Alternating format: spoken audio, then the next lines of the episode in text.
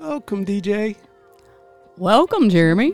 So, uh, we're going to start off here by letting everybody know that this is now the Good Life Store podcast, as well as the Twitch, Twitch channel. So, we're going to be recording this and we're going to be putting this out uh, for people on our podcast channels, as well as YouTube, as well as every day at 2 o'clock, uh, Monday through Friday.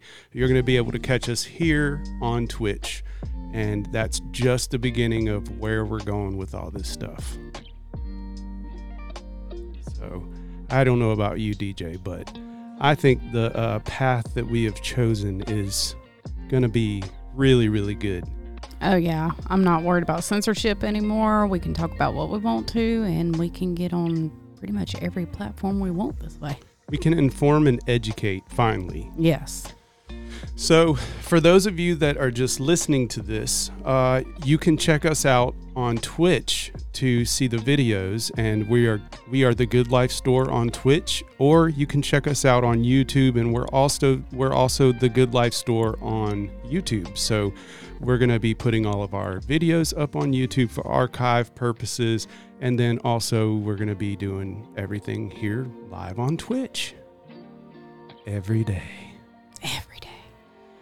So, uh, yeah, uh, I wanted to address one thing really quick. I didn't have time to get the picture, and uh, but we have we are saying goodbye for now to Jess. Jess is a huge member of our team here at the store. She's been an instrumental part in helping uh, all of us grow this. She has just been so creative on uh, making the store look great. So, Jess, I don't know if you're listening, but if you are, we love you. We love you dearly. We are so sad to see you go, but we're so we are so excited to see what you are going to do whenever you get to your final destination.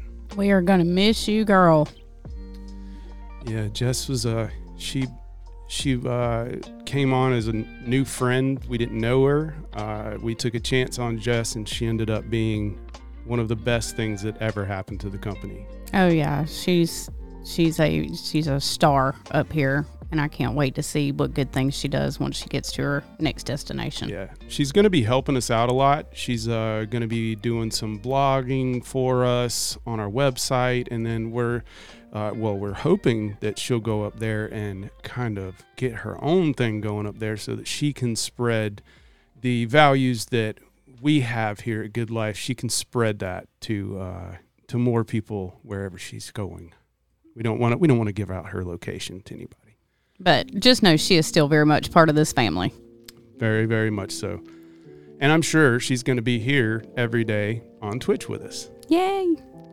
So uh, I noticed yesterday also that the connection was poor and the replay on YouTube is a little bit skippy. So I apologize for that. Unfortunately, our internet is not the best up here, but we've minimized it as much as we possibly can today. So we're hoping that uh, the issues have been resolved and that the playback and everything is nice and solid here. So, uh, I guess. Uh, do you want to do the format? Do you want to you want to do the same format that we've been doing? You have anything Yeah, good I good that's been going on with you? Uh, well, a few things. What's going on? Well, uh, found out that my daughter got uh, invited into the National Beta Club. It only took her, you know, till she reached 11th grade to get there, but we've got Beta Club now. Congratulations, Hannah. That's awesome. I never did anything special in school. I sang. That, that, that's, that, that was my life. Choir. I was the skipper. I skipped. that was what I was good at in school.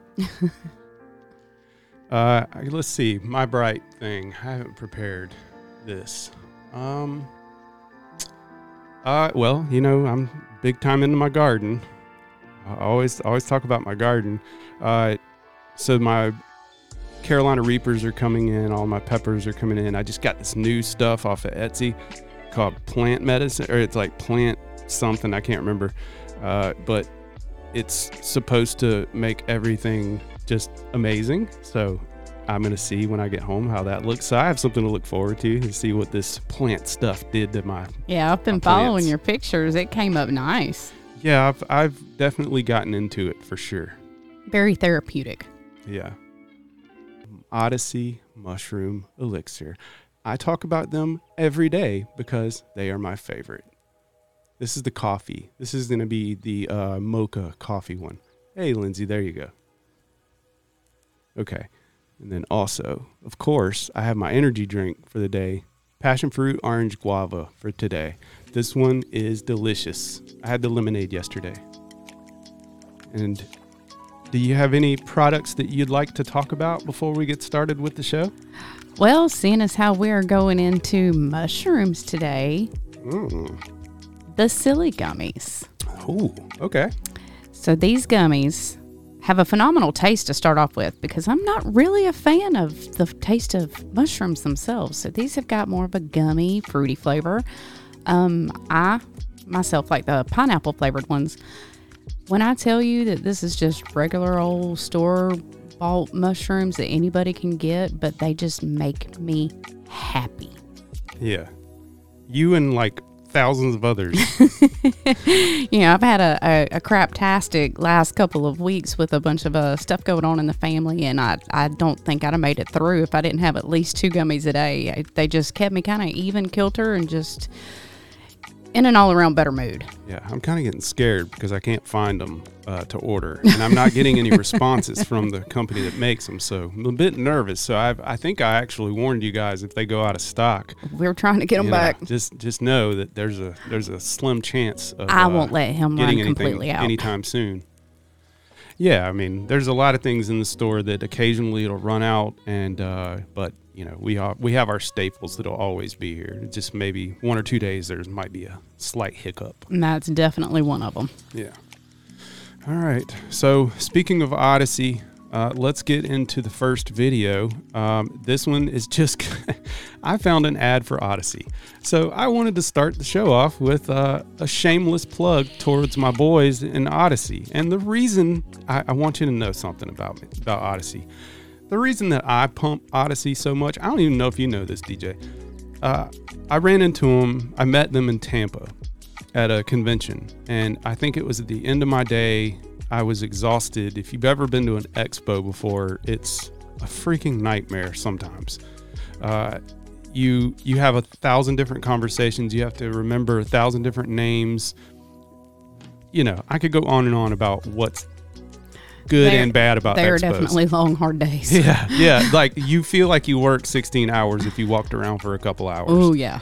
So, as far as uh, these these drinks go, I, I was literally rounding the corner to leave, and I saw the drinks, and I was like, ah, well, ah, yeah, let's try it.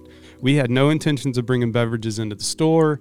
We had uh, no idea that this would even you know this path would i just was thirsty you know i, th- I think everybody else was like ah sure let's try it so we we hooked up with them we talked to them for a few minutes they were the super super nice guys like the odyssey guys there's a lot of dick bags in this industry. Odyssey people uh, from odyssey elixirs are not those people. They're really really nice people good people.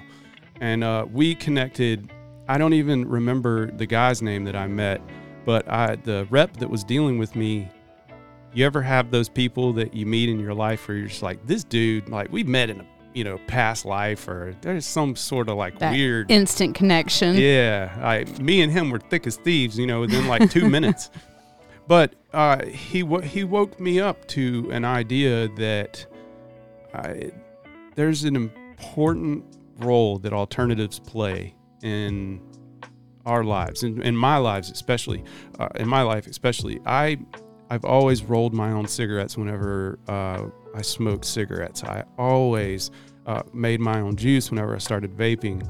I'm a, i'm a very self-sufficient type person but in order to make that a staple in my life i need alternatives to do that. So uh, I never thought about it in a business sense, and um, I say all of that to say that Odyssey Elixirs is one of those companies that woke me up to the idea that it's way more than just vaping and hemp and things like that. Mushrooms are now a staple in our store. Uh, I drink mushrooms every day. I'm putting together a video, and I meant to have it ready today. I shot a video this morning of me making my smoothie uh, to demonstrate how I intake uh, mushrooms every day, but I haven't I haven't had time to edit it and put it together. So I'll get that ready, and maybe you know sometime next week we'll play that. But I say all that to say that mushrooms uh, are a very vital part of your life. This this episode is going to teach you in depth from other people's mouths, from science, uh, from the scientific community, from people that have never experienced mushrooms before, to the medical side, to the psychedelic side. There's a thousand different ways to look at it. And I think that we've kind of narrowed it down to a really, really good uh, set of videos. DJ was a this has been your episode here for a while. You've been wanting to do this one. Oh, yeah, yeah. So let's start it out with the Odyssey ad. Here we go.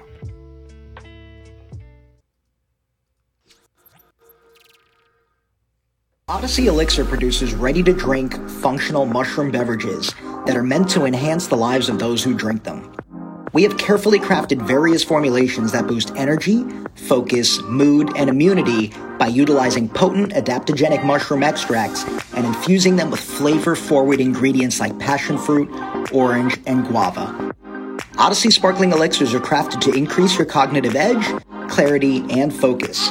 Our highly concentrated adaptogenic extracts elevate your body, mind, and spirit. The sacred geometric shapes of Metatron's cube radiate positive vibes and empower you to harness your own personal power to feel and do good. Odyssey Elixir. Free your mind, one sip at a time.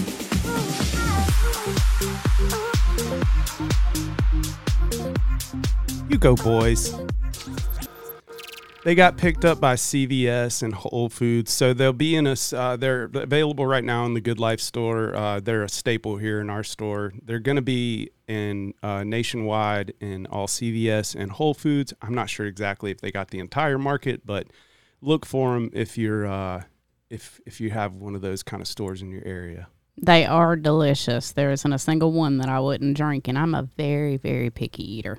Yeah, the, they don't taste like mushrooms. No, no, no, no.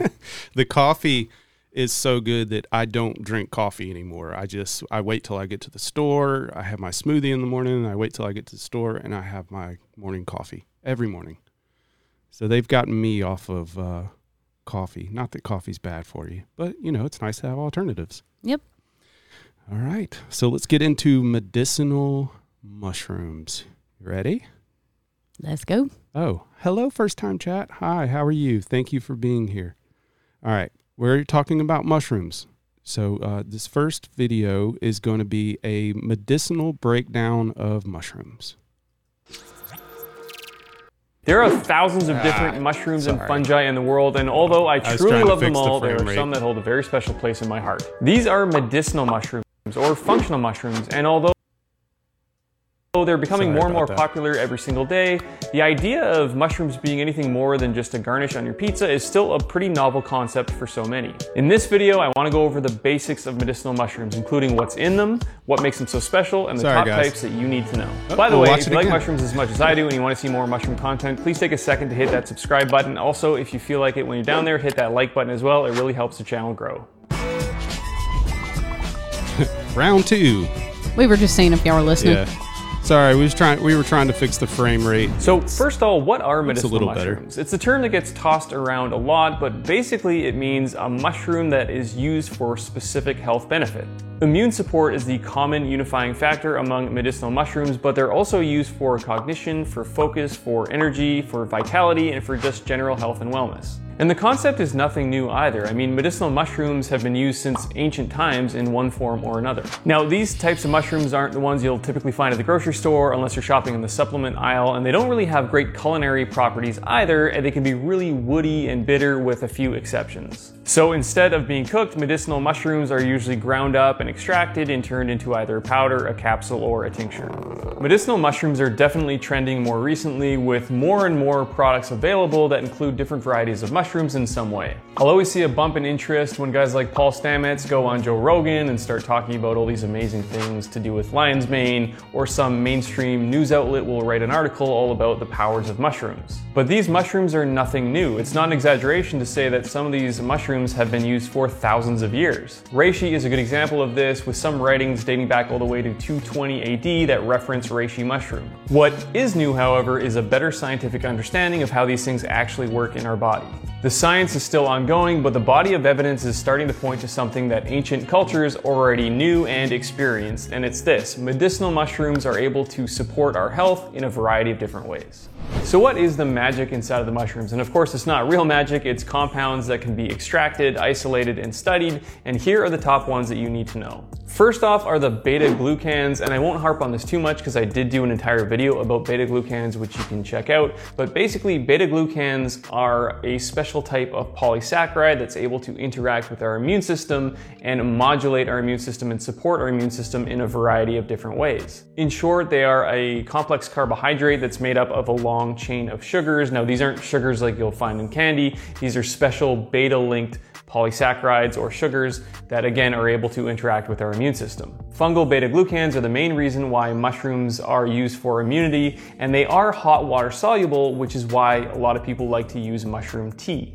Another important compound are the triterpenes. These are a class of compounds that are alcohol soluble and are thought to be responsible for some of the antiviral, some of the anti-inflammatory, and in some cases the hypnotic properties of mushrooms. There are unique types of triterpenes in specific mushrooms. Most notably are the ganoderic acids in reishi mushroom or Ganoderma lucidum and the betulinic acid in chaga. Mushrooms also contain sterols, most notably ergosterol, which is actually a precursor to vitamin D. So if you leave certain mushrooms out in the sun long enough or you expose them to UV lights, they actually massively inc- increase the amount of vitamin D in the mushrooms, which is why sometimes you might see Uh, vitamin D supplements that are made from mushrooms. So let's talk about some of the different types of medicinal mushrooms. Now, the relationship that transition. medicinal mushrooms can have with our physiology is really complex, and mushrooms can work in all sorts of different ways, but I find it helpful to think of each functional mushroom as having its own superpower. In other words, each mushroom type has its own unique characteristics and can benefit Super us in shroom. different ways. First up is lion's mane, and this is probably one of the most popular medicinal mushrooms right now. And the thing that characterizes lion's fluffy. mane is its, it's ability to, to help eat. with cognitive function, and people use it for mental clarity and for focus and other kind of brain benefits. Lion's mane is one of the few mushrooms that actually is also a delicious gourmet mushroom. So although it's most commonly used as a supplement, it's no slouch mm, in the kitchen. Yummy. Next up is cordyceps, which is often thought of as the athlete's mushroom. Cordyceps is used for energy and for endurance, and its claim to fame is the potential it has to increase the efficiency at which oxygen is used throughout our bodies. Cordyceps is unique in how it grows, and some species of cordyceps actually do grow on bugs. Luckily, there are other species of cordyceps that are just as effective that don't need to be grown on bugs, like Cordyceps militaris, which can actually be cultivated on a substrate like soy or say, rice. I eat we talk that about one every different day. compounds in mushrooms, and cordyceps actually has a unique compound called cordycepin. Now, cordycepin is similar to adenosine, which is a molecule that's endogenous in every single cell in the human body, which is why cordyceps has such a powerful effect on human physiology. Perhaps the most famous medicinal mushroom of all is reishi mushroom. Now, reishi mm. is also known as the mushroom mm, of boy. immortality, and it's typically used for sleep I have support, some of those growing in my backyard. for immunity, and just for overall vitality. Now, reishi is a polypore mushroom, which means it has mm. pores on the bottom instead of gills, and a lot of spores come out of these pores. And that is another unique aspect of reishi, in which the beneficial compounds are in both the spore powder and in the fruiting body. So the best way to use reishi is to use something that is made from the fruiting body and the spore powder and is actually dual extracted. Another super popular mushroom is the turkey tail mushroom. Now this is the mushroom that is most well known for supporting immunity. Of course, as mentioned before, basically all medicinal mushrooms share this immune supporting ability, but turkey tail is really in a league of its own. It's absolutely packed with fungal beta D glucans, which again are these molecules that support our immune system, and they're water soluble, which is why you'll often see people using a turkey tail tea. Interestingly, turkey tail is also the most popular medicinal mushroom used for dogs, and that might sound crazy to some people, huh. but dogs can actually benefit a lot from medicinal mushrooms in the same way that humans do, and turkey tail is the most popular mushroom for that purpose. Did and finally, we have chaga, which is known as the king of medicinal mushrooms. Now, as I mentioned in the previous video, chaga isn't technically a mushroom, it's actually this hardened mass of birchwood and chaga mycelium, but it's absolutely cram packed with all sorts of beneficial compounds like fungal beta glucans and triterpenes. So it is also one of those mushrooms that really benefits from a dual extraction. Now, there are lots of other less popular medicinal species like shiitake, tremella, enoki, even oyster mushrooms are considered a medicinal species. And perhaps later I'll do kind of a mini guide or a video on, on all of those different types of medicinal mushrooms. But the five I've mentioned here really are kind of the big mega medicinal mushrooms that you might be seeing everywhere. If you want to learn a lot more about each one of these mushrooms, what makes them special, and what they might be able to do for you, please check the link in the description of this video and go to our website. We have mini guides on each one of these mushrooms, which provides a lot more in-depth information on Ready. each one of these species. Cool. So yes, all the ones that he's talking about, all these supplemental, the five mushrooms, we have them in store uh, in capsule form. You have a lot of those in the Odyssey Elixir drinks. Uh, they are also in the Silly Gummies. So we have a, and we have Mudwater as well. We unfortunately can't sell that one online due to our agreement with them, but they are in our store. And these mushrooms, for medicinal purposes, uh, they they have so many health benefits. They are anti-inflammatories. They are antioxidants. They help the cognitive brain function. I can tell you just on the regimen that I've been taking of just the silly gummies that my ADHD, which is is bad. If you know me, it's squirrel. Um, just since taking That's those, we're such good friends. I'm able to when, when I want to sit down and do something, I'm able to actually put my mind to it and sit down and get it done, rather than feel like I'm being pulled in 15 different directions and only partially doing a little bit of everything. I can actually sit down and finish a project, which has been really good for me because yeah. I'm actually being able to get stuff done. I actually attribute a lot of um, the ideas that we come up with. I attribute that to my mushroom intake on a daily basis. Um, my partner now takes mushrooms in her smoothie every day to try to help her uh, anxiety and focus and things like that. So, yeah, it's definitely catching on all over, and there's so many ways to consume it too. Uh, you know, if mud water and and silly gummies and all that isn't your thing and you're just looking for something that doesn't have flavor, we also have powders uh, on the Be Well side of the store where those can be mixed with any drink, any smoothie, any coffee. They don't have to even be an alternative. It can just be an addition to whatever you already take. Yeah, and we've got the capsules over there individualized. So if you find that, you know, the cordyceps do everything that you need for them to do, you can buy just the cordyceps. Or if you find that lion's mane is what you need, then, you know, you can buy each individual one in a capsule form. Yeah. And just take your daily vitamins. Yeah, and Lindsay's mentioning that she can't wait to try out the mud water. Uh, they have a rest and as or they have a daytime and a nighttime as well, and and they're both very very good. I like them cold. Uh, I love to mix mushrooms and mud water too. Even though I drink a green smoothie, for some reason the mud water actually adds a little bit of a kick, nice little kick to it. So yeah, I, I love it. I use sacred mushrooms or mud water depending.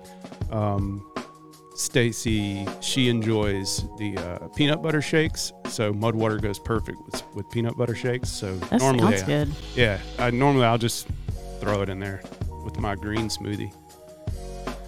Okay, so this next part is insane. I didn't play the whole video for you earlier because it's such a crazy, crazy video. I'll start this off and give it some context. Um, it was a guy, it'll name him in the video, I can't remember his name. but he is on the Joe Rogan show and he is talking about fungi. He's talking about or fungus. He's talking about how they have intelligence and that there's now scientific proof that mushrooms hold intelligent, maybe not thought, but they're aware. So this is insane. Watch Among this. Us? Fungus is oh. among us for sure. Watch. This is this is nuts. Concept of language, like you were talking about, just the idea of nature and intelligence, and these words that we have, that we have these uh, sort of uh, uh, concrete definitions in our head that don't really apply to some things that are very, very confusing to us, like the idea of fungal intelligence, the idea that you could somehow or another understand the language that these things. We don't even, we don't even understand dolphin language, right? Well, one classic example, uh, example, uh, Japanese uh, are so clever at this. They um, there's a slime mold, you know, um, called Physarum uh, polycephalum, and they had a um, and this slime mold is very very good at navigating through mazes and challenges. I mean, first to food wins. You know, the conservation of energy, you know, is rewarded. So you so how do they set this up? They like they well, put a little bit of it. they they did several experiments. The, the fun most fun one is they. Um, they designed uh, a nutrient, um, uh, basically a nutrient like maze, um, replicating um, Tokyo in the Japanese subway system. And uh, so they started with Tokyo and they put uh, oats, which is a nutritional source. They inoculated what is on this basically an agar map um, with all the major cities, the nodes around Tokyo. And they then makes each of those nodes had a piece of oat on them, which was a source of nutrition.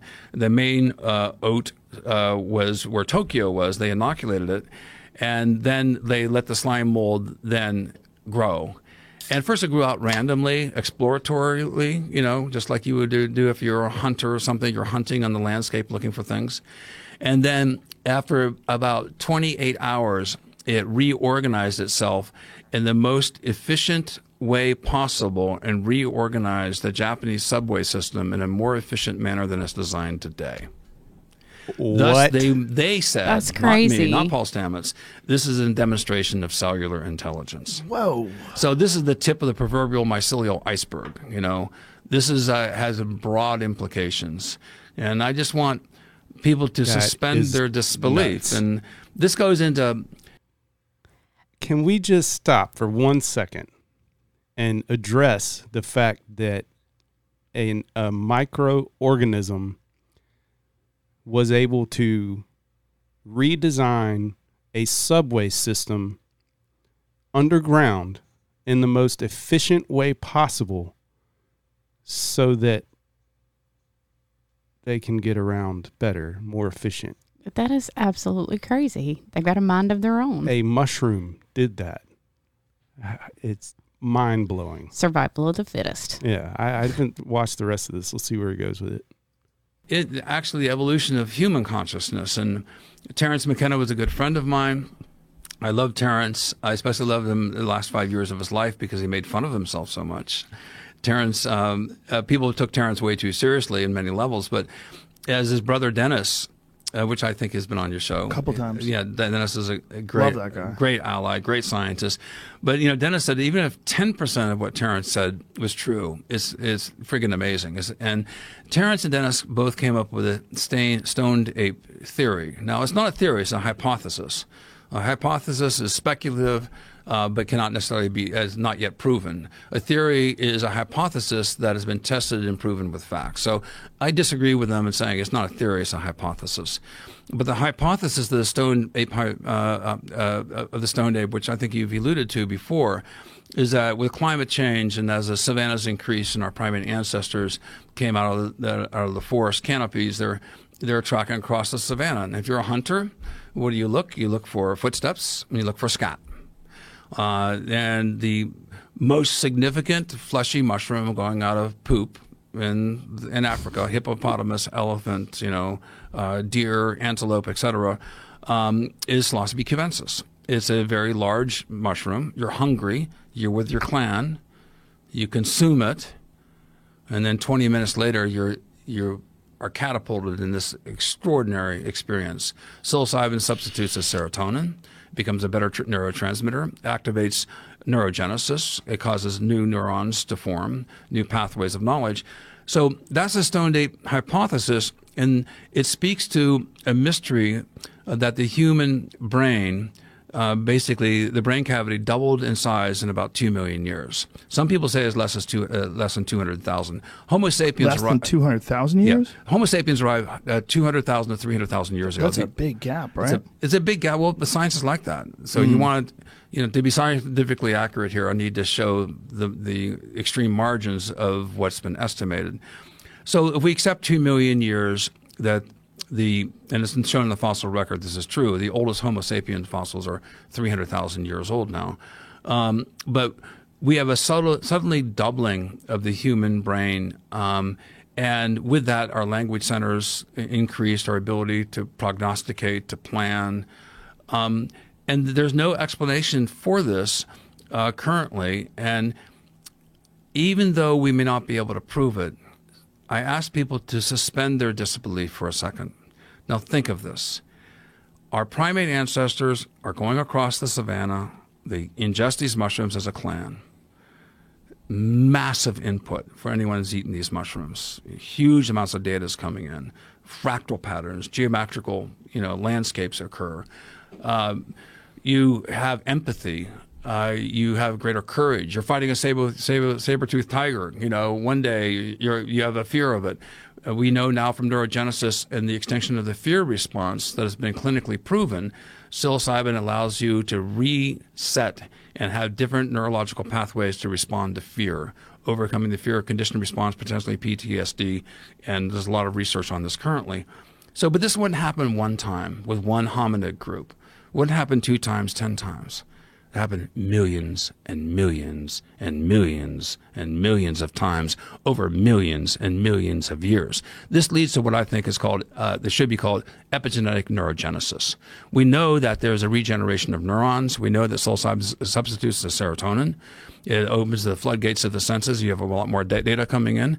And we know that you have the extinction of the, of the fear response. So if you're the leader of your clan, yep you've had this traumatic uh, event, either war or cataclysm from earthquakes, whatever the case may be, or encounter a saber-toothed tiger, whatever, if you're the leader of that clan and you can overcome your fear response, you have courage and you have empathy. Those are leadership skills. I think people should take note of it.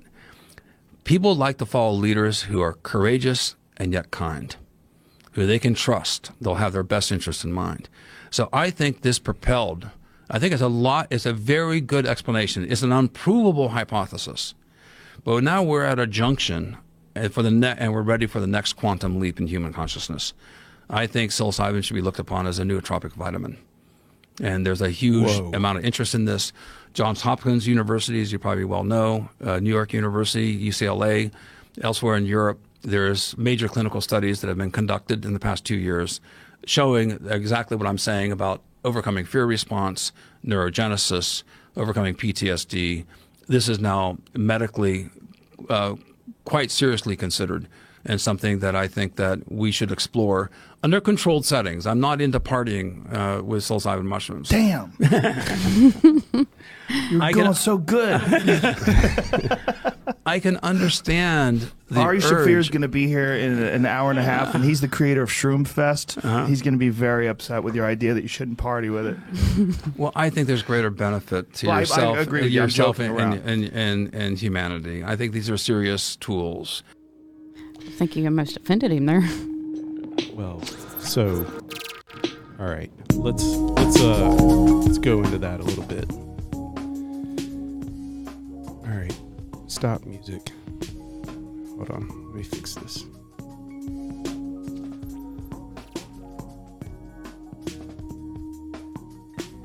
Again, interact.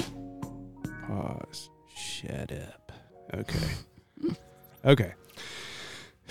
So there's a world to unpack there. Um, for one, the idea of uh, a vitamin based microdose is one of the most interesting concepts in terms of applications of mushrooms that I've heard of in a long time.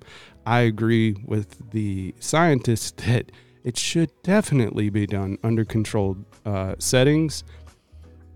I don't know how that would be a possibility, especially with the uh, rampant over abuse of, you know, most things like drugs in that in that sense. But it makes sense to, to me, and with my knowledge and my experience with uh, psilocybin as well as just functional daily mushrooms, the connections part. That's where, for me, it it it piques my attention when he says that because my personal experience has been when I have issues that I just can't find solutions to, I cannot solve the problem. Or and, and that's my entire life. I mean, DJ, you you see me on it oh, yeah. all day. My entire life is driven around um, problem solving. Right. I, f- I firmly believe that this business would not be what it is. We would not have the insight that we have. We would not have the direction that we would have without these things, without all of these mushrooms. I attribute this entire store to mushrooms. Uh, I had an issue where I couldn't put it together, you know, and I went through with a microdose and I legitimately saw the end result of what is now the store. And, and it looked in my head exactly as it does now in the store. It's it's a mind-blowing experience that I could never ever put into words, but I agree that that's what it does. It it it forms more connections in our brains and it allows for you to put things together in a logical real world way that that does it's not it's not getting high it's not drugs it's it's literally opening up more parts of your brain so that you can arrive at a solution that is based in real life logic and unlike a high or unlike drinking when the experience is over those connections stay and that's the part that to me is why people are looking into it for PTSD uh, and, and for depression and, and trauma and anxiety and things like that, because it allows you to deal with it in a logical, non fear based way. And that that can change someone's life. I mean, especially when you're talking about a traumatic experience that every time you have the thought of that thing, it brings you to your knees. You know, uh, and being able to go back in and open up those synopses and replay it and get over that fear and being able to live your best life because you you're no longer hindered yeah. by that fear. There's a video upcoming.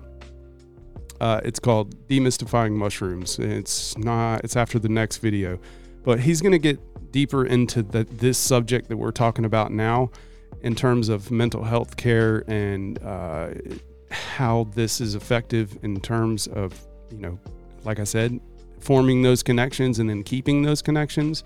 But we'll we'll take a deeper dive into that whenever we get there. But for now, yeah, let's go to the next video. I think you you, have you watched the whole brain on shrooms video yet? Yes. Okay. Can you give us a synopsis of what it is? Basically, what she's going to do is she's going to break down all the different um, the different uh, what do you call them the I can't. Words are hard right now. Apparently, all the different chemicals is it that is are it in the uh, psilocybin or is it? Yes. Okay. Uh, there's it's a little bit on everything. It's on serotonin. It's on psilocybin.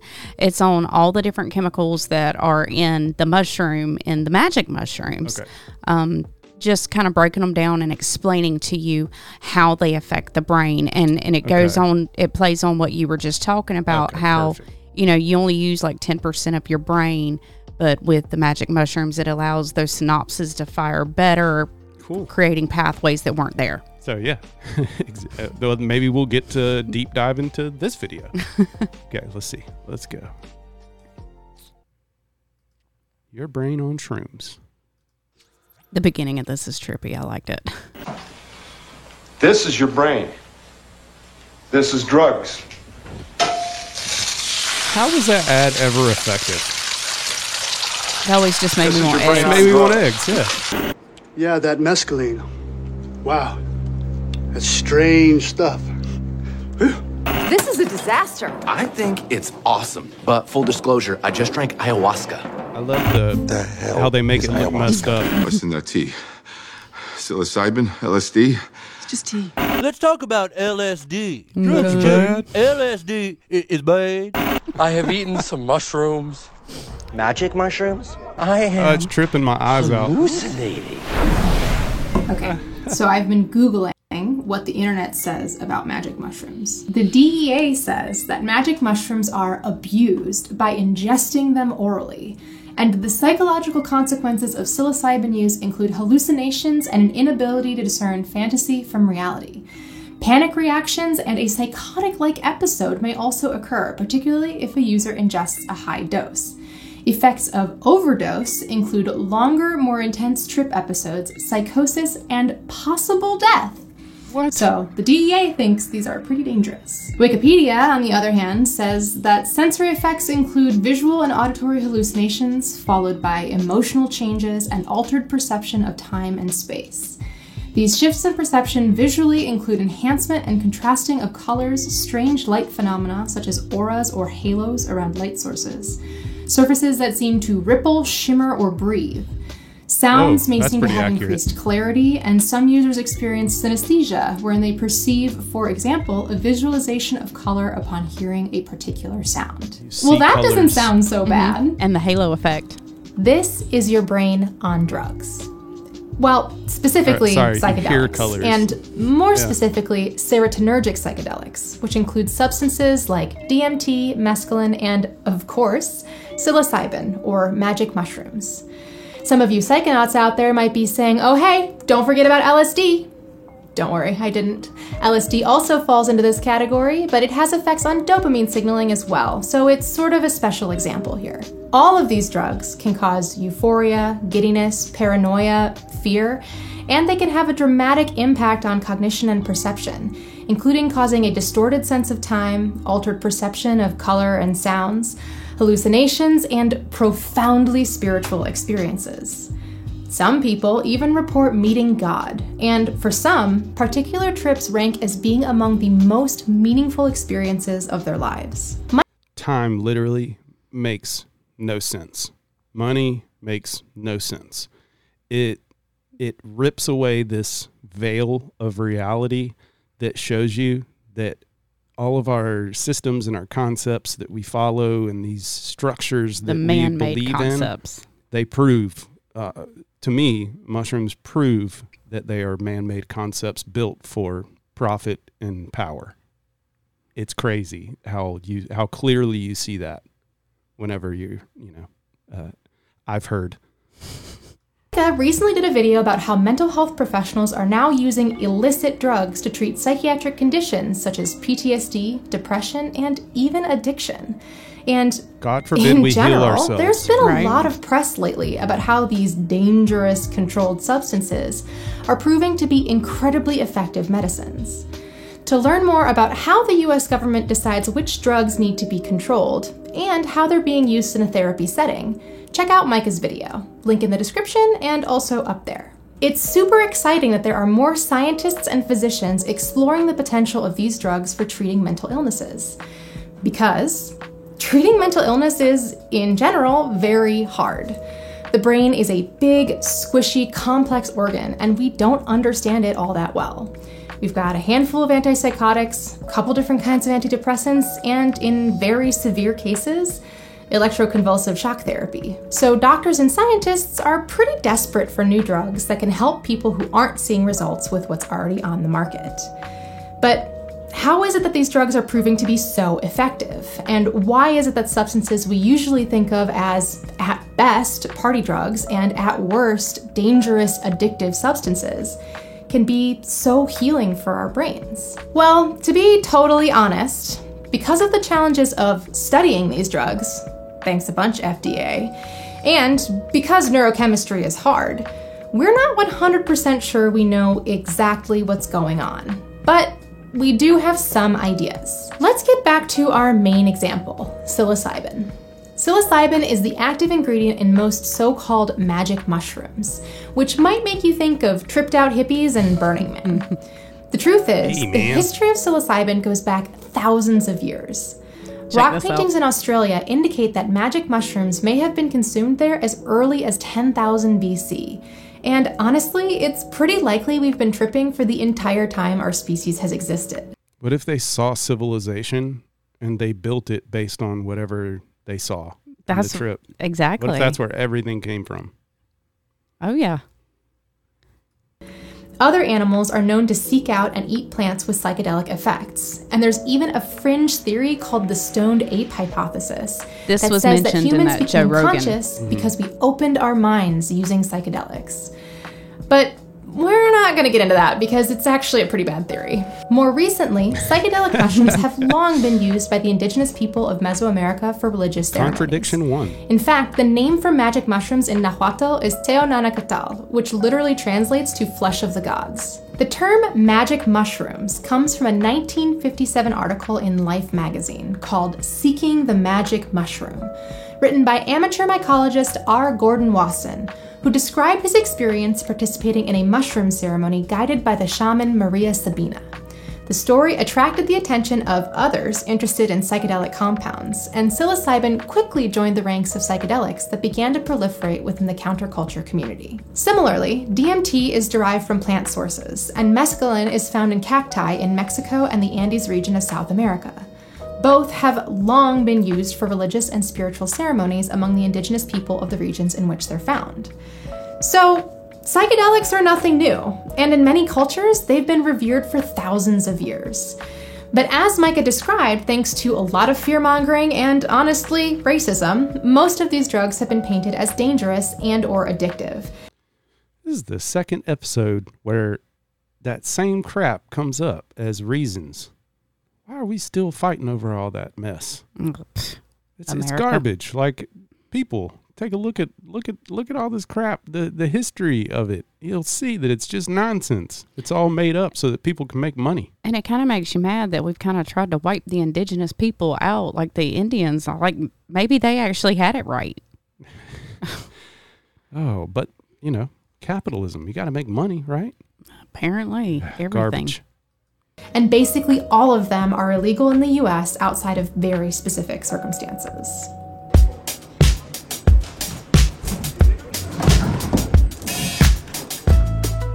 Blah, blah, blah, I hear you saying. I know, you want me to get to the good stuff, the science. But the context is important here, because when we think about the effects of different substances, it's important to consider where they come from, how they've been used in the past, and the real risks and benefits of their use. Not just the assumptions we have because of pop culture and propaganda. But since I'm such a kind host, I guess we can talk about what it does to your brain. The effects of serotonergic psychedelics may feel somewhat obvious. I mean, serotonin is right there in the name. Serotonin, if you're not familiar with it, is a monoamine that acts as a neurotransmitter, but is also found throughout the body. Our bodies make serotonin from tryptophan. Yes, that infamous amino acid that supposedly puts you to sleep after a big turkey dinner. The majority of serotonin, over 90%, is actually found in our digestive system, where it plays a big role in digestion, and in particular in gut motility, which is basically how your intestines keep it all moving along. Only around 2% of your serotonin is actually found in the central nervous system, where it's produced primarily by neurons in the raphe nuclei in the brainstem that project to different areas all around the brain. Serotonin has direct effects on the neurons it binds to, and it also modulates the effects of other neurotransmitters like dopamine and norepinephrine. Many people are familiar with serotonin because of its association with mood and well-being. It also plays a role in cognition and psychosis, but really, its effects are not that well understood. We do know that low levels of serotonin are associated with obsessive compulsive disorder, and that its levels fluctuate during social interactions. A long held hypothesis about depression is that it's a result of low levels of serotonin in the brain. But that theory is losing ground in light of more recent evidence showing that depression may be more related to changes in brain structure and inflammation markers. Still, there's enough evidence for its role in mood that it's one of the primary targets for antidepressant medications. Old school antidepressants, known as MAOIs or monoamine oxidase inhibitors, boost serotonin and dopamine levels in the brain by blocking monoamine oxidase, which prevents the enzyme from breaking down these neurotransmitters so they can linger in the synapse longer. These days, SSRIs or SNRIs, selective serotonin or selective norepinephrine reuptake inhibitors, are much more popular as they have fewer side effects. These drugs are thought to work by preventing neurons from reabsorbing serotonin and or norepinephrine after it's been released into the synapse, which leaves more of those good good neurotransmitters floating around so they can continue to have a downstream effect on signaling. Taken together, this basically means that when you boost the level of serotonin signaling in the brain, in general, you typically see improvements in mood. But on the flip side, all right, we're gonna cut that one there. I love that my my new camera just keeps on overheating or something. At that time, it just decided it was going to jump off the desk. It, it overheated. Oh well. So, hinging on what she was saying, it basically the mood boost part of the psilocybin. Yeah. That is something that I've been reading on. I don't know if we have a clip or not, but I was reading where Johns Hopkins did a study and in 60% of the people that they gave a large dose, they didn't say how much a large dose was, they just said a large dose of psilocybin to, it altered their mood for an entire year off of one large dose. Wow. And that that that is just great to me because you've got people with um, you know PTSD, you've got the schizophrenic patients, things like that. If one dose a year can have them even kiltered on a on a normal playing field, you know, that's life changing for people. You can give them back their mother, their father, their brother, their sister for things that their brain can't control. Yeah, for sure. Uh, so, yeah, we'll get into the dosing of it later on. I have a video on microdosing. I, I had a video on hero dosing. Uh, I don't feel it's very responsible for us to play that, but we can talk about it. Um, most people, so microdose, obviously, you have micro, macro, and then hero. Uh, micro is going to be the small dose, the where you do not lose grip on reality. Uh, you would basically that's what the, a lot of the mental health aspects of it. It helps you break some things down in your brain and kind of make sense of some things. Macro is going to be basically an everyday party dose would uh, be another name for it. Um, that's a standard, you know, two to three gram dose for someone that needs to really dive deep into their consciousness. Uh, that's really what there is. And then you have the hero dose. And the hero dose is what you're kind of referring to in terms of people dealing with some deep seated trauma, uh, if they need to. There's been experiences, and this is where I kind of wanted to go with the demystifying mushrooms video that I was talking about deep diving. We're going to get into this next video where the guy dives into dealing with trauma in terms of dead relatives and things left unsaid with people, traumatic fights. Uh, the hero does for some of these people, they will go so deep into their consciousness that they actually have the conversation with the person to deal with whatever it is that was left unsaid. And they come out of that, obviously, you know, healing some of that trauma.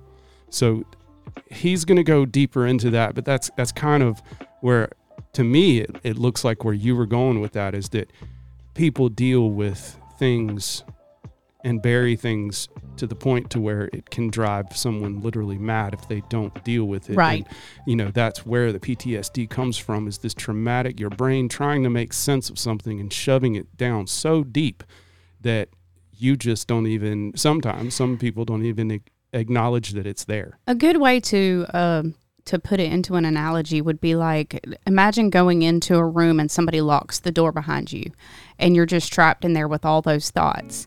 Well, with the mushrooms, what it does is effectively give you windows that unlock so that you can you can get out of this room and and comfortably navigate all your thoughts and your feelings and and work past them.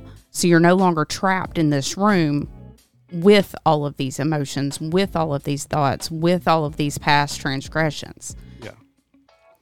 It's super interesting.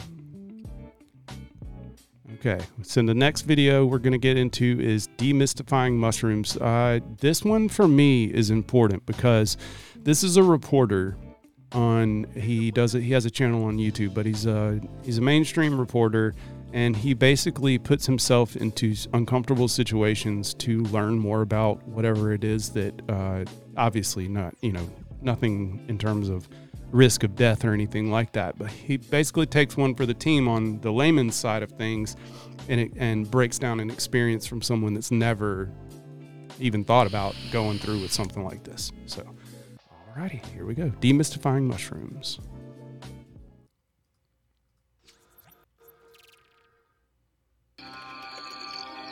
We are here in a hotel room in Jamaica. Let me show you what I have here. This is a time lapse of a bunch of mushrooms you cannot grow in the US. This is my first touch of a living psilocybe mushroom. This is a magic mushroom right here. So there are compounds in here that will make you hallucinate. Oh, holy crud. In fact, this is a psilocybin containing mushroom, which according to studies is as effective as the leading antidepressant medication. And the kind of cool thing about it is that it doesn't require daily doses. It's free if you know where to look, and it grows all around us. Many of you are well aware of this beautiful mushroom, but some of you may not be as familiar. Maybe you're a little bit curious about it.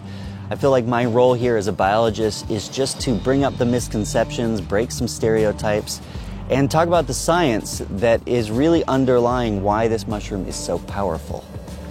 That is why I am here in Jamaica.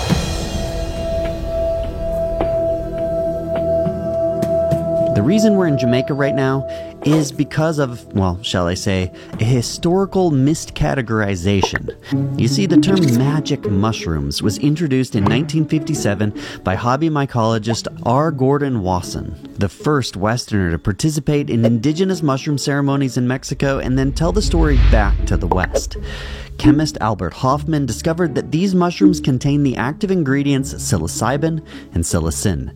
These compounds are found in nearly 200 species of mushrooms, most in the genera Psilocybe, in addition to a few related genera.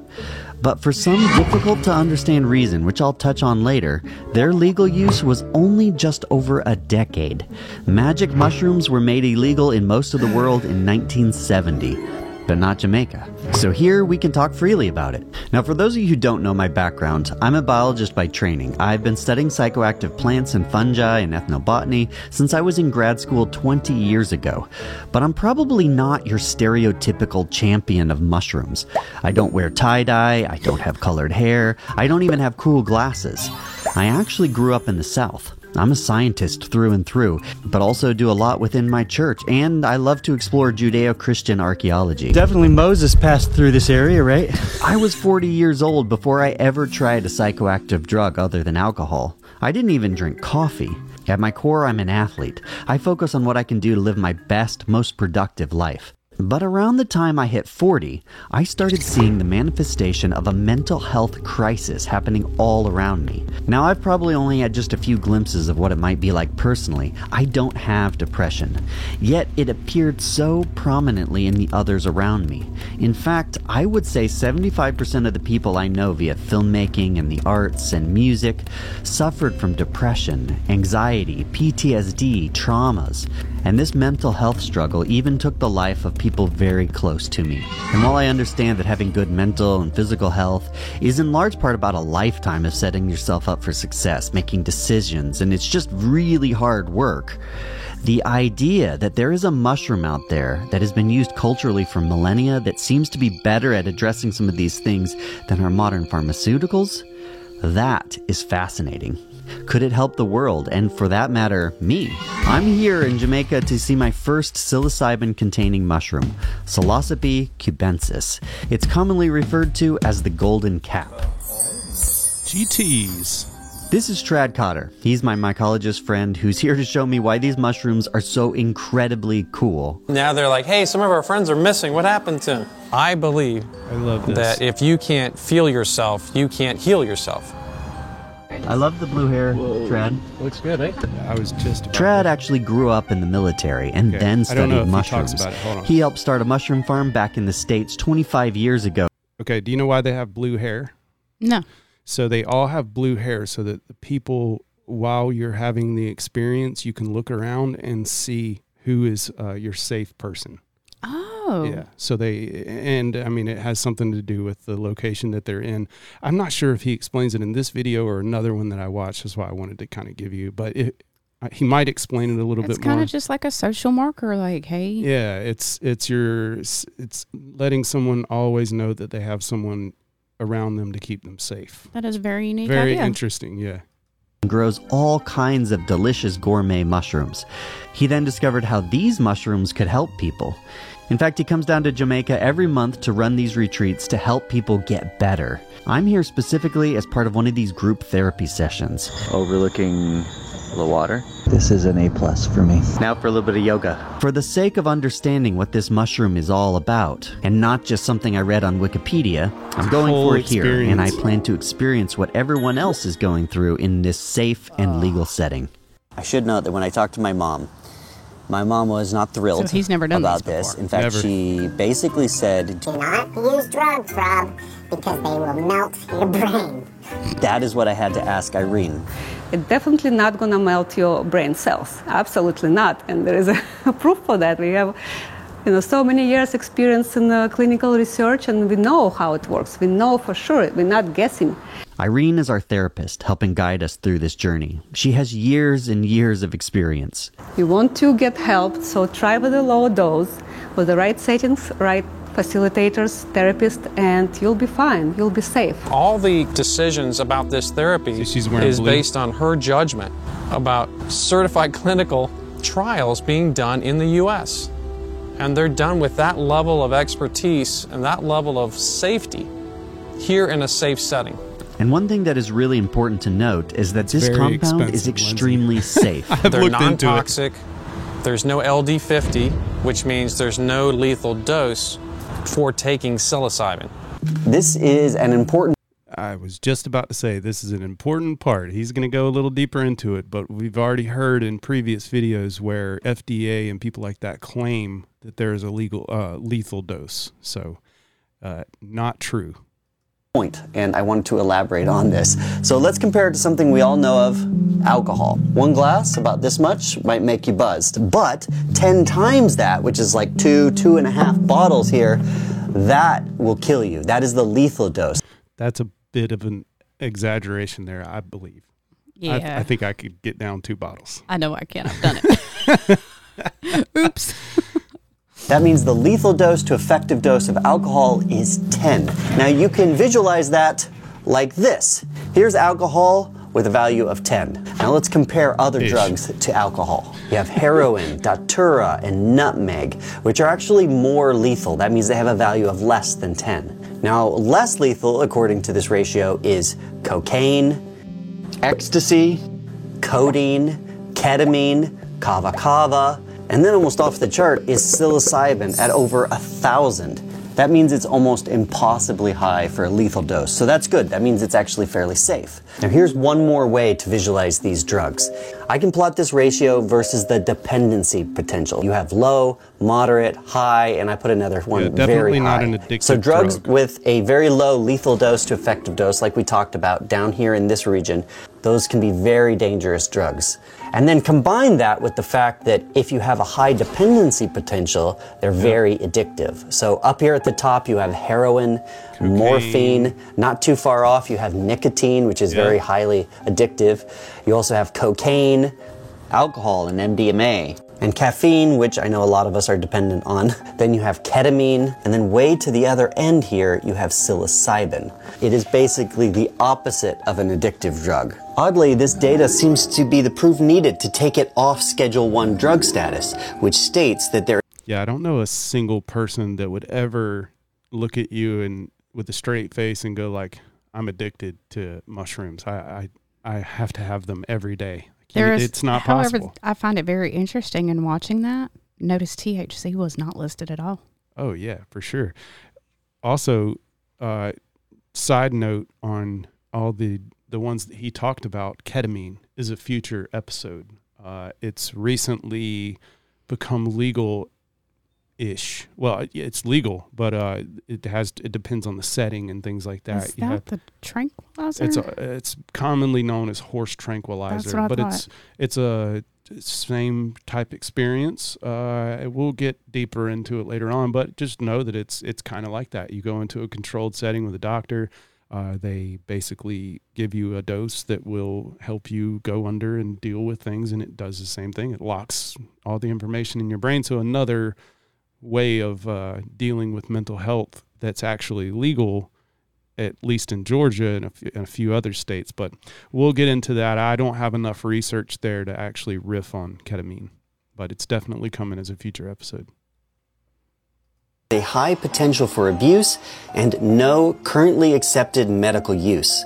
The FDA has noticed the science too, and in 2019 designated psilocybin a breakthrough therapy for severe depression. And that is what I want to investigate more because let's just say there's a lot of science that seems to indicate that it is potentially very valuable.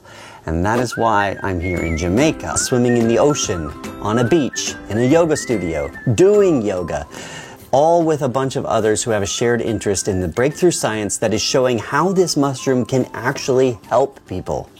This is what we know so far. This mushroom does some interesting things within the brain. Here's a mind map of neural connections of a normal brain. Each color Yeah, maps visual a different brain representation region. of the connections. Here's the same brain on psilocybin. Essentially, it creates strong links all over the brain. It also turns down the default mode network, which is how we can ignore things that don't seem to be relevant at the time.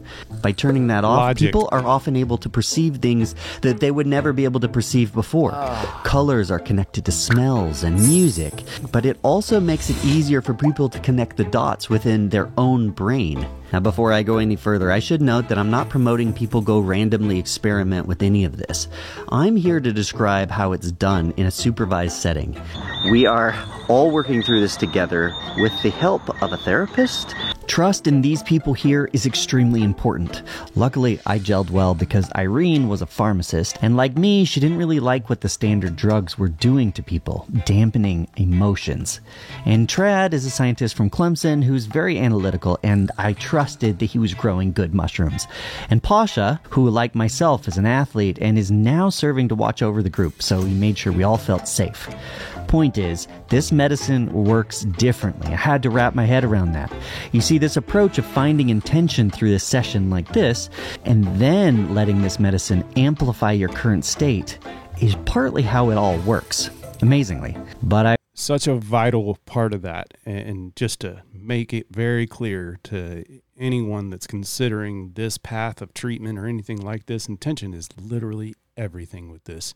You're able to not exactly manifest things, but you're able to manifest your thoughts into uh, a logical step in the right direction. But if you go into that intention with, you know, bad thoughts, it, it can ve- very much control the outcome of your experience. So always make sure that your intentions are good before going into something like this. The the objection is to heal, not to party. was excited to figure out how this affects everyone here. Tomorrow's the day. So here's where the mushroom experience happens. Be wearing masks, laying on mats, with blankets. Knowing that it's a safe space is really important because that affects your own experience. That's what's so interesting about these mushrooms. Now, I decided my plan for the session was to just observe things, not document too much. I took notes in my notebook, but promised everyone else I wouldn't be filming their experience. After I handed my camera off to start this process, I put on my eye shades and my headphones. I went into a deep meditation. I'm going to try to describe better what it was like in the next video, but I will say for now, I understand why people create stock video clips just like this. It was intense, and honestly, it was more of a feeling than a visual experience. Occasionally, the others in the room would come over, put a hand on mine, let me know I was okay. A couple hours in, I thought the journey was over, so I walked outside. Just because it was a burning question, it made me jump instantly to the next video. Uh, he goes into explaining that he was in uh, a home, uh, like a, a big castle, a house type thing, and that he was uh, that there was an octopus that was protecting the house with its tentacles or the castle with its tentacles, but it wasn't scary. It wasn't uh, anything to be fearful of. It was letting him know that the octopus was there to protect him so that he could walk freely through the castle. And each room that he went to, he dealt with a specific trauma that he wanted to deal with. He said that he was able to see his pets in one room that he had missed, and he was able to say goodbye to the pet that he never got to say goodbye to. He went into another room where he had a boss, and he was able to deal with all of his issues with the boss, have a conversation with the boss, and settle it. And then uh, there was some other family stuff that he went into. Uh, but he was saying that, you know, during this time, he didn't leave the room. He did not uh, have anyone that was talking to him. He didn't see anything. He didn't hear anything. He had on noise cancellation earphones as well as a blindfold on. So he journeyed in his mind into all of these places and dealt with all of these things. Dude, I need that. It's unbelievable when you look at the science behind all of this. Ooh. Folks. And this, oddly, is where the real magic happened, and truly amazing he's- he's conversations outside. and insight ensued. I went through what felt like an exorcism with Irene, who is a saint. I don't think a lot of people have like experienced it this way. It's special. Very rewarding. It was hard, and things come up that haven't been dealt with in a long time. But I feel like it was a thousand years of therapy in eight hours. And what blew my mind is that when the mushrooms were taken in this way, it seemed that most people had a very powerful experience and then stated a pretty admirable takeaway. And so it's given me a direction for how to go home and be a better dad, which is incredible. I was here really worried about being away from my family and my kids, and it's given me some relief that there was a big purpose to this. I just want to be a good dad. I'm trying my best. These powerful revelations, which seem obvious, are sticky too. Johns Hopkins researchers found that people trying to stop smoking had an 80% success rate after six months with use of psilocybin. Compare that to only 35% with those taking the leading smoking cessation drug. It's also helping people get over anxiety, depression, traumas, and end of life fears. And it helps people make the changes they want to make. That's cool. And I still don't know how to explain what's happening. This is a medicine for healing. Really meets you where you are, allows you to receive what you're ready for. This is ancient wisdom, ancient knowledge, and access that we have when we can move beyond just thinking about it as a drug. Calls in the curious souls, ones who have tried everything, right? And it's available in here for whoever and whenever you want to explore. And that's it. We're done. Now it's clear that this mushroom isn't this bad thing that people have portrayed it as. While we're still understanding how it works, we know it can help a lot of people if used in the right way.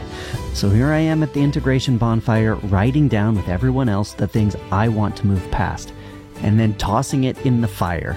Now, I'm not sure how I created such a bond Closing in three days with the people here, but I think we all share a vision for a brighter future.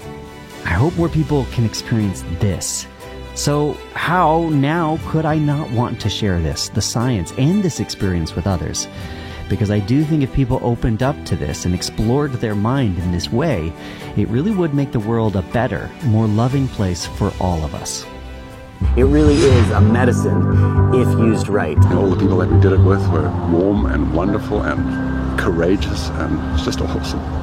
It's good to do it with you too. I don't know, I just feel kind of excited that I can make a video about this now while it's fairly new and not everybody knows about it already. So if you have stories that you want to share about how it has affected you, leave it down in the comments. Of course, it's not for everyone. We'll address that in the next video. There you have it. And a big thank you to all of my patrons. All right. All right, so I just have one question coming away from that. What's that? Team building exercise in Jamaica? Ah. Because right. I am down. Man, what an incredible depiction of it. You know, Right. like it's it's he's not wrong too. You know, it's not for everyone. It it's it's something to be not taken lightly. It's not a party drug. It's not these these things that we talk about and the direction that we're taking with our company. Uh, we want to make it very clear that we're not doing this for cultural reasons of being the first to bring legal weed and things like that to the market. We're doing this because we genuinely feel like the more people that know about these products and the more people that have education on these things are able to make better decisions for themselves and their lives for themselves. Finally, we we have learned uh, the past couple years that we cannot trust words that are coming out of the powers that be. So we have to educate ourselves and make decisions that are best for us because we're all individuals. And that's kind of our purpose here. And that's why we want to dive so deep into this. And I believe it's why we constantly are shut down because you're not supposed to know about these things. Yeah, we we literally look into the medicinal side of everything, and we know that the medicinal far outweighs any of the party side side of it. Well, and I know that we're all on the same page that if there is uh, death associated with products, I don't want them in my store. No, no, no, no. I don't want anyone dying from anything that uh, we do. So it's very important that that is a vital part of our business. All right. So we have one more serious video to get to, and then we're going to get to the funny one of the day. So the next video is going to be uh, information on microdosing, which we got into that a little while ago. This one's going to go a little deeper into it for you. So here we go.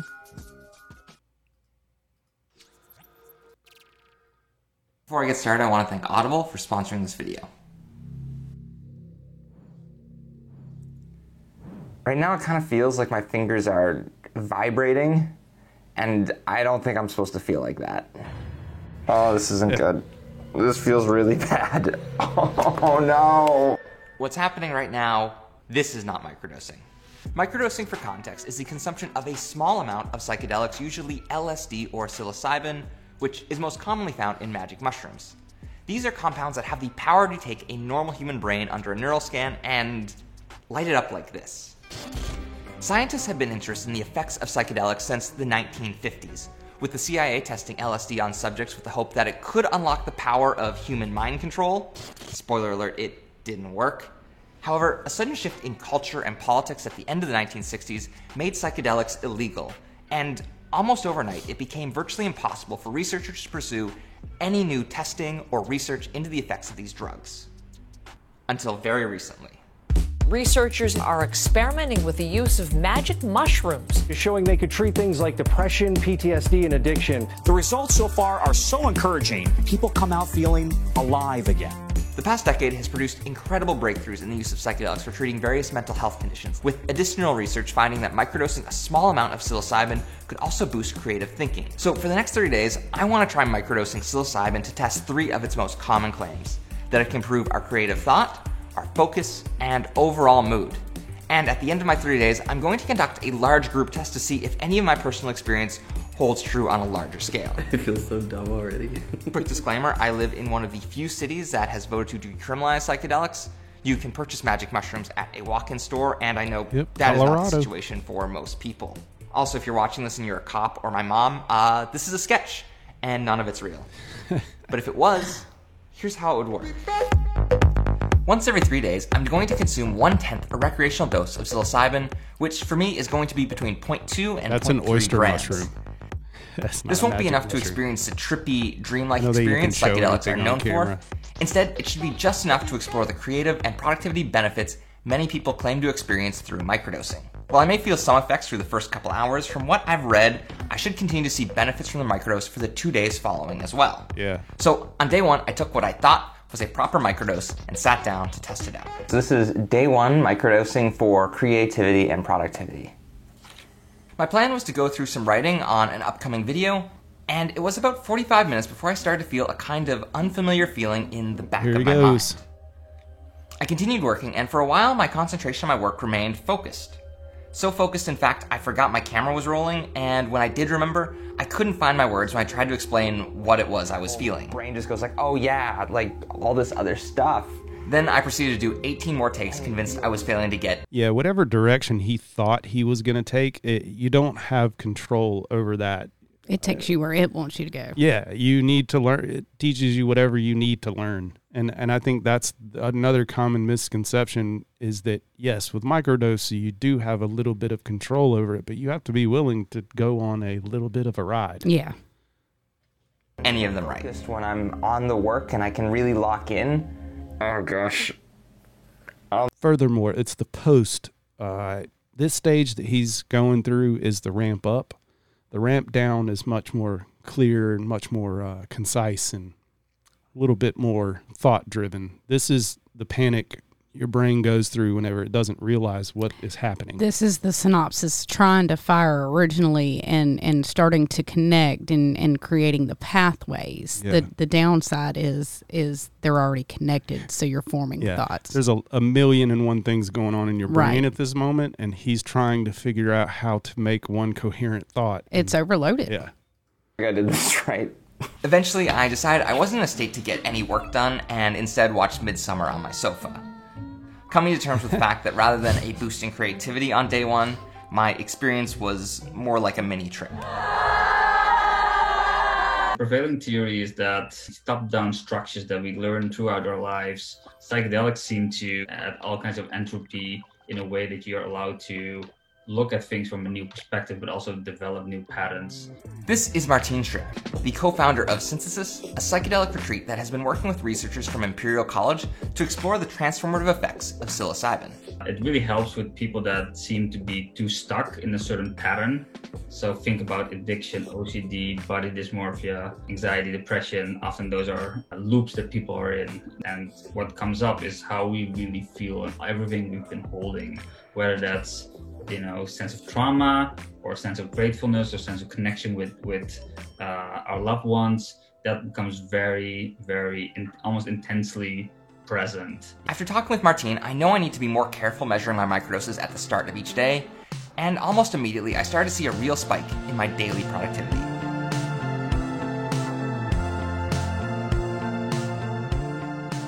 One thing that's really noteworthy is on my second and third days when you're still supposed to be feeling those like carryover effects of the psilocybin, I had two of the most productive days in recent memory. I mean, I got all of my work done that was on my to-do list.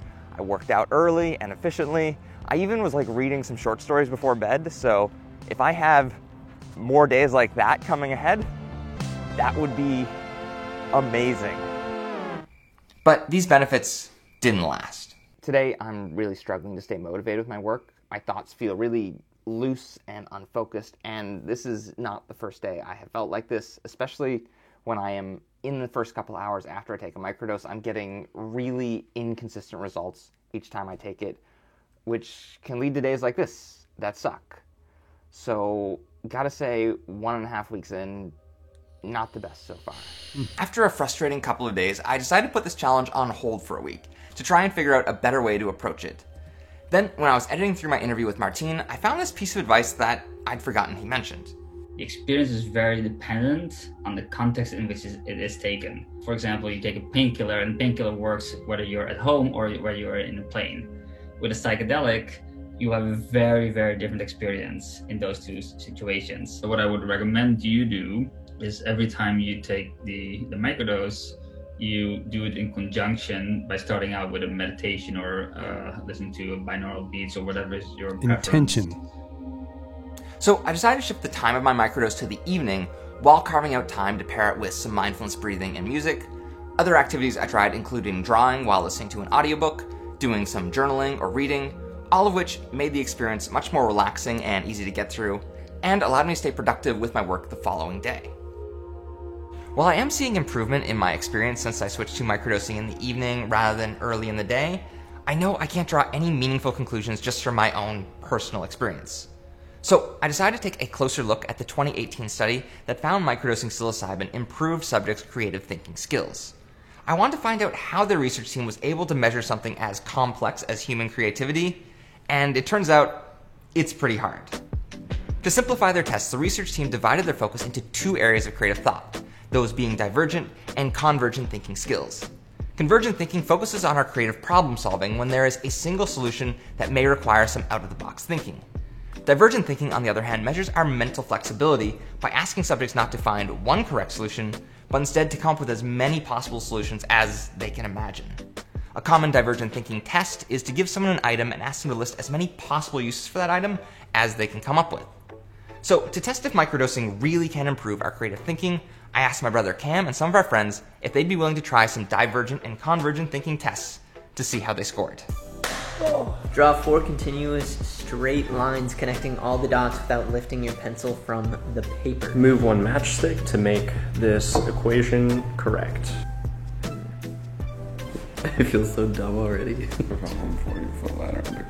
So as many uses of this item as possible. You could tape it over an outlet to baby-proof the outlet. Oh, Ooh, give you a back scratcher? Looks like a good vessel to like float on top of water. Once the first test was complete, they agreed to each consume a microdose and return in 90 minutes to take a second test. If their scores came back higher the second time around, we'd know microdosing produced an improvement. But I also realized I was introducing a variable here. If my second test wound up to be harder or easier than the first test, it would ruin the whole experiment. So, to control for this, during our first round of testing, I gave half the subjects test A and the others test B. This meant if one test was harder than the other, it didn't really matter. When they came back for round two, each group would just take the opposite test. We also included a control group who didn't consume a microdose between the two tests to see if their scores improved at the same rate as everyone else's. All that was left now was to see how they fared. Uh, yeah, let's start with waterboarding. You can signal with the pen. Yes, no. Make yourself vomit. Use the cap. You should take a very small dose of something. Oh, I know the answer to this one. This is too easy. Use it to eat food out of. Oh wait, no, that doesn't actually work. Uh, like a little bit of that. As a fan. Like a shoulder stretcher. Put it over a loaf of bread when it's rising. The 59th day. It's interesting to me that it's not so much that they're getting it right, it's that the anxiety behind getting it right is gone. Yeah. You know, you can just see that Less they just stress. Yeah, they just they don't care. It's it's Yeah. just a game at this Yeah. point. So it just helps them deal with it more. It's weird. Honestly, you, no, I don't know. Maybe that that microdose did do something. When we tallied the results on both tests, the scores on test A improved by 20% after subjects consumed a microdose, while the scores on test B improved by 50%. When we compared these results to the control group, we found the control group showed no improvement between their first and second test. So I think that pretty much speaks for itself. It took the anxiety of the task out of it, like I said. But do, do you experience this thing? I talk about it all the time with uh, Stacy. Do you experience something where, let's say, you have to do the laundry, right? And you look at the laundry and you go like, "Oh my god, I don't want to do the laundry. I don't care about the laundry. I don't care if the laundry gets done. This is going to mess up my whole everything I got going on." Do you ever feel that way? For my me, it's the kitchen. If I walk into the kitchen after the kids have been in there, I'm like, I, I don't I don't even have the mental capacity to deal with this. You just want to run. It's, Yeah. It's it's almost like a fight or flight feeling, but in a smaller way. And I know I deal with this on a daily basis. It takes that out of it. That's a good representation of how a microdose feels. You if you have a task, you don't think of why you need to do the task or why you must do the task. It's just like you're just kind of like, oh, I'm going to go do this task because it's a task worth experiencing. Because when I get done, I usually feel better about doing that task. Do you see what I mean? It makes you go deeper into the idea of, well, let's see what happens when I do the task rather than, oh, God. My whole house would be clean constantly. it, it's because whenever you do something like that, what's the end feeling of like if you actually do tackle the laundry and you get to the end of it and then you're left with no laundry and it's all put up and it's nice, what's that feeling? you get that feeling Accomplishment. of "Ah, I did it. And you get that serotonin boost. So Mhm. it gives you that and it makes it to where the anxiety is not even a part of it. Good good description of it. Microdosing definitely makes you smarter and more creative. Proved it with science. Yes, science. Obviously, I'm being sarcastic as our sample of eight people is way too small. But as we were working on this video, one of the very first phase 3 tests with over 100 subjects showed that therapy aided by psychedelics was able to heal mental trauma caused by PTSD. It's one of the largest studies of its kind, and I genuinely believe we are entering a turning point into how we classify psychedelic substances, understanding them as a tool that could be transformative for so many people. All that said, the major claims around microdosing remain largely unproven, and even though I was kind of shocked by the results of our mini experiment, there was nothing I found in my experience that would lead me to recommend microdosing as a meaningful tool to unlock your focus, creativity, or improve your mood. If you would still like to learn more about this topic, I recommend you use the sponsor of this video, Audible, to check out Michael Pollan's audiobook, How to Change Your Mind What the Science of Psychedelics Teaches. Okay. Interesting. So yeah, it's definitely uh, not for everybody, and I think also too, if you were to take uh, a lot of the experiences out of it to where it it was like under a test t- type subject where he was doing it consistently over a period of time, maybe you don't need that much of an experience. You know, maybe that small microdose would be enough. I, I know for me, it's like uh, the microdose is plenty. I don't need to repeat the process over and over and over again. But you know, everyone's different. I think it also may have to hinge on how how deep rooted is your trauma. Yeah, for sure. Yeah, I, I would I would wholeheartedly agree with that. Someone who hasn't really had a hard life and they just have trouble functioning or high anxiety might do well with microdose, but someone who's had a rough life and you know any kind of abuse or anything like that might actually take a little bit stronger dose. Yeah, well, just more proof that what we say all the time: everyone is an individual. Everyone's different. Oh yeah. Well, this was fun. We're an hour and thirty minutes in. Actually, we're an hour and forty-four minutes in. Um, let's I actually learned some new things today that I yeah, this know. this was a good one. This was a really good one. All right, we have one last video, and just for those of you that are new here, uh, what we're doing is is we always end on a positive note, on a happy, funny note. So this is going to be Theo Von and uh, Nick Swardson, I think his name is. I, I never remember his name. They're two comedians. They're going to be talking about a mushroom experience. So disclaimer, it gets a bit vulgar. So if you don't want to hear that stuff, turn it off. But uh, yeah, after this, we're going to go to the end screen. So we're going to go ahead and say goodbye here. But stay tuned for this last video. I promise you it's funny and you'll get a good laugh out of it. So thank you everyone for joining us today on the stream. DJ, this has been awesome. Again, it's just fun after fun with all this oh, stuff. Oh yeah. Oh yeah. So we're going to be back on Monday. We're going to take the weekend off, kind of adjust some things on the stream, try to get our connections better. We got a lot of work to do, but as you can see, every day it gets better and better and better.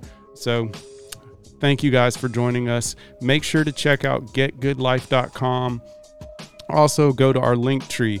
Uh, I'll post all the information here in the chat in just a second. So thank you guys. We will see you Monday and enjoy this video. Have a good weekend.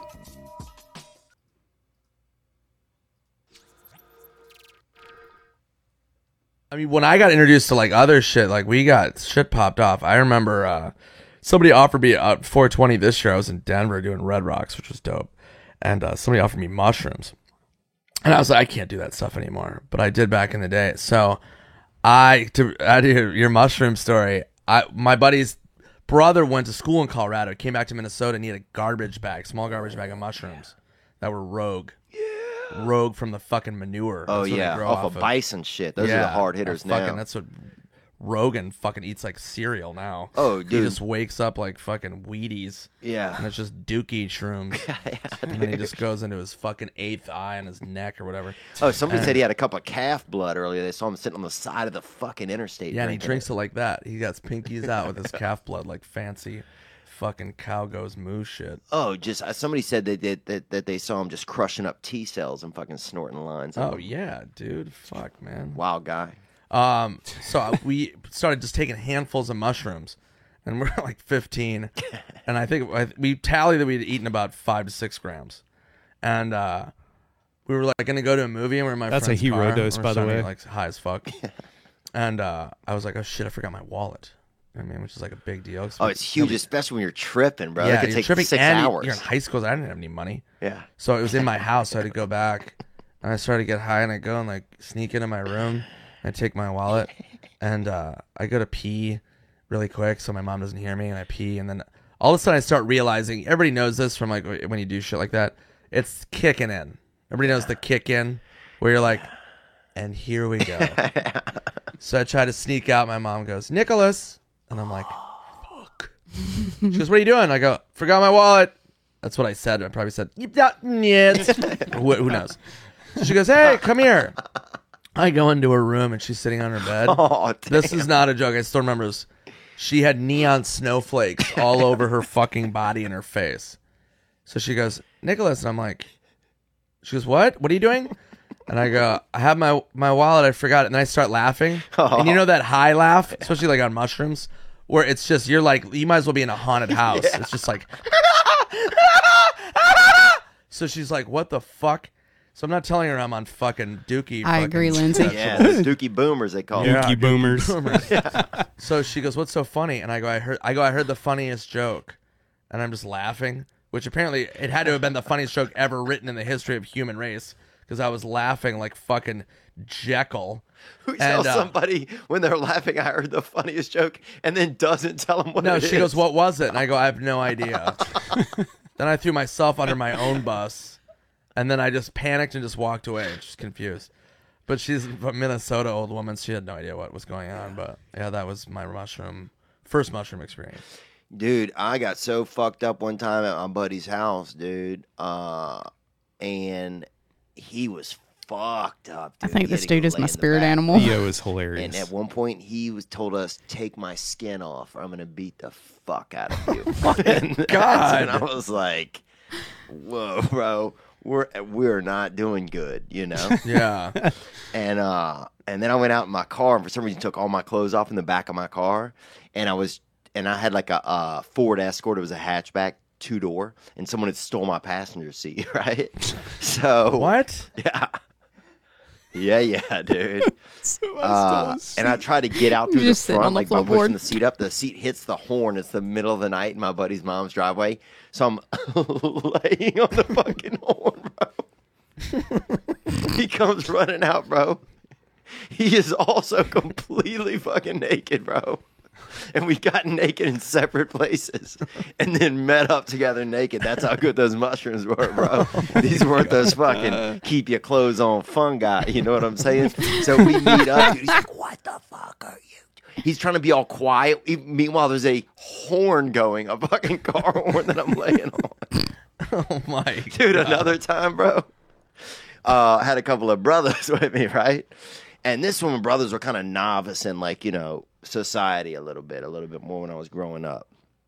So I'm on mushrooms. I didn't tell anybody, you know, and I got two of my black friends, this guy named uh, Mike Tyson. Everybody called him Boo Boo Tyson because his brother tried to burn down the house and his leg got all cooked up. His legs. Tyson. And then this other guy named Chris Jones, who was real quiet, but he would let me drive around. He would go, fuck chicks, you know? So anyway, uh, We need to name I somebody decided, Boo-Boo. I was like, oh, we pulled over on the side of the uh, highway to smoke some Yaddo. weed. And I was already so fucked up off these mushrooms. And so then we're about to leave, and I tell them that the car won't start, right? Even though it will, you know, I know this, you know, so I keep pretending like it won't start. So now, dude, it's middle of the night, bro, dark as fuck. They're out looking under the hood, bro. There's no lights or anything anywhere. There's no way to see anything, right? And I just got my fucking two black buddies out there, fucking looking under the car hood. and I keep saying, fucking fix it, man. We got to get the fuck out of here. They're so staring at it like it's a fucking Rubik's cube. Like no idea. Like fuck. In the Like- dark. Bro, I fucking sat there. We sat there for a half hour. I must have lost two pounds in fucking water weight out of my body from crying laughing. I just kept making him get back out and try to fix it, man. Oh my god. Man, I feel bad, man. One of, uh, but it was fun, man. I told him later what had happened. I felt bad about it, but How long did you wait until you told him? mm, probably fifteen years. That's a good. That's a good question. Good evening, good afternoon, and other Oh, times. goodness. Thanks for watching that video you just saw. I mean, it Thank was you, okay. guys. But Thank the next y'all. vi- We'll see you all soon. video you can